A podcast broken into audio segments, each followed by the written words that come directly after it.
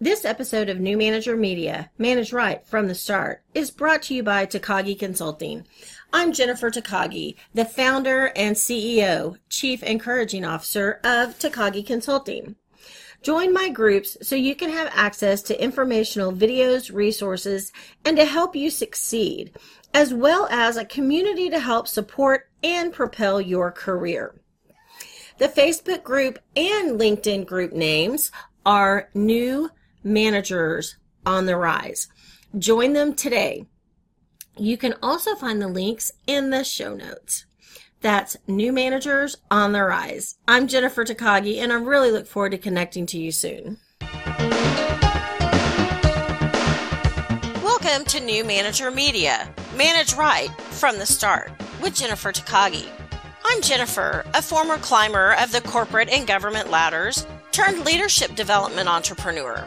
I'm a leadership coach helping you transform your office from feeling like a prison cell into a playground where employees are energized, engaged, and eager to work.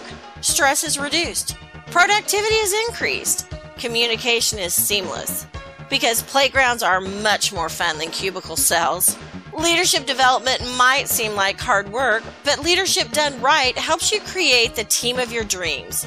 Each week, I'll bring you an inspiring message to pave the way to your successful journey into a leadership role. Thank you for joining me today. Now let's get started.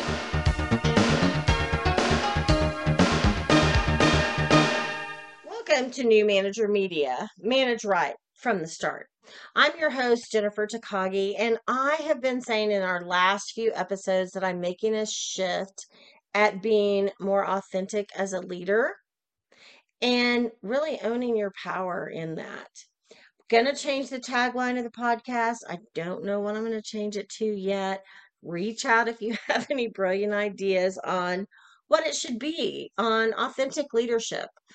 I'm having a mastermind starting in October. It'll be a 10 week mastermind, actually called Authentic Leadership. Uh, look for more on that. I'll have links in the show notes when they become fully available. And think about it. What would grab your mind? New manager media, creating leaders, defining cultures. I love that tagline. What else? legacy leaders, creating legacy leaders because you want to leave a legacy within your organization, right? So it goes on well beyond your tenure there. Think about it. Help me out with that. Today's episode is titled If They Look Good, You Look Great. Why? Why is that? Most people have it backwards most people think that it is the employee's job to make them look good. And that is true.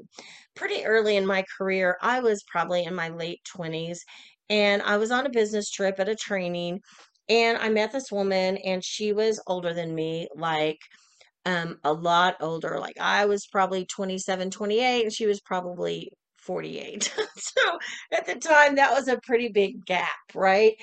And now it seems like, you know, two minutes apart. But we were having drinks one night, waiting for everybody else to come down so that we could go to dinner. And she said, I'm going to give you one piece of advice, take it or leave it. And I was like, okay. And she said, It is your only job to make your boss look good. Wait, what? It is your only job to make your boss look good.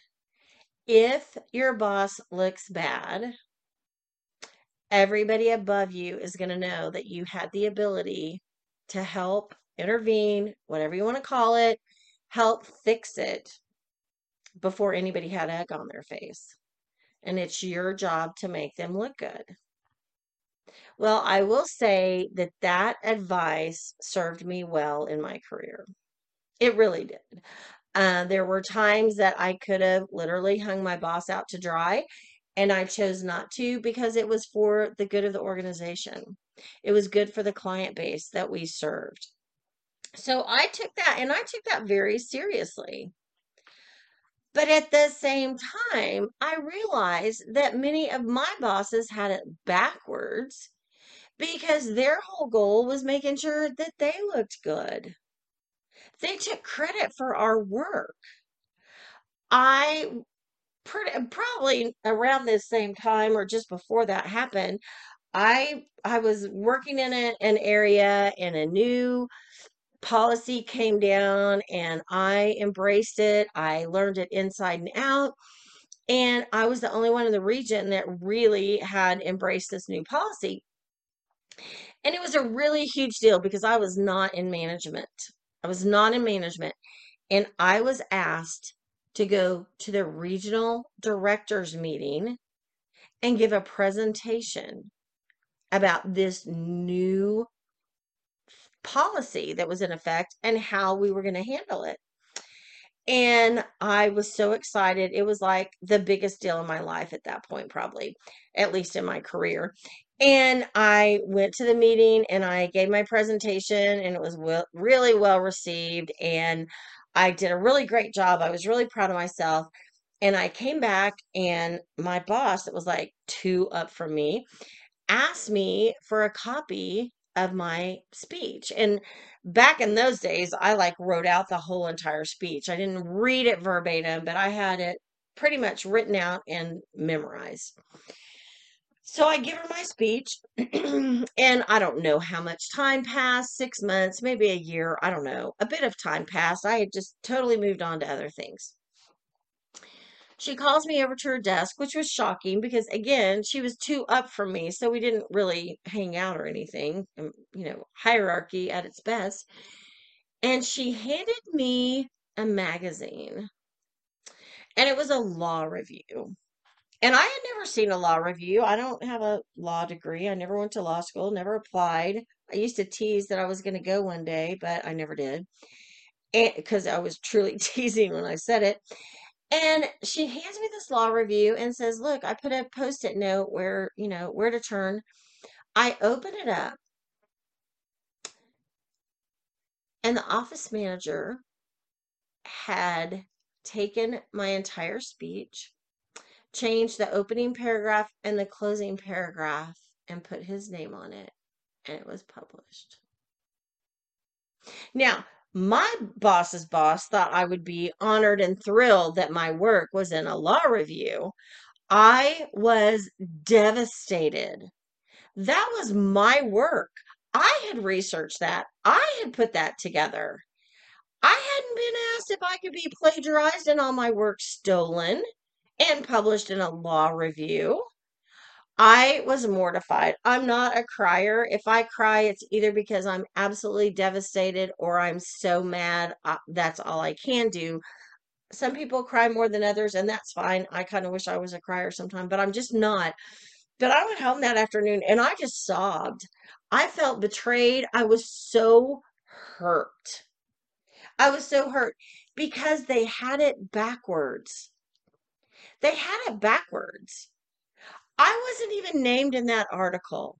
I was, I mean, there were so many ways they could have slid my name in there. You know, Jennifer has taken a, you know, lead role in this. No, I had none. Imagine, imagine what my career would have looked like. Imagine how much more I would have done. I would have laid down in front of a truck for them if they hadn't had it backwards and they took all the credit for my work. What could that have looked like? So, for your people, do you have it backwards? Are you taking all the credit for the work that your people are doing? There's a level of in in your management, there's a there's a requirement of you saying, you know, this is what we accomplished, here are the goals we met. Be sure that you don't have it backwards and you take all the credit because you should not be doing the work. Again, I've said this before, I'll say it again. You're on the balcony looking at the dance floor, you're not out there dancing, you're not doing all the work. Leave your ego at the door. Leave your ego at the door and give your people credit for the work that they're doing. You need to be doing different work than you were doing as a worker bee person, as a contributor. I love it. They're now calling it an individual contributor versus the manager. You're no longer an individual contributor, you're now overseeing it. Leave your ego at the door. You're there for the higher good of the organization, whatever the organization is. You want it to run smoothly. You want to stay focused on how you and your team contribute to that. If you're so focused on having your ego stroked and getting your accolades instead of honoring your people for their accolades, you're going to create a disgruntled workforce. Give them the credit. Ask questions. Ask questions of your people to build engagement, to get them more involved in the process.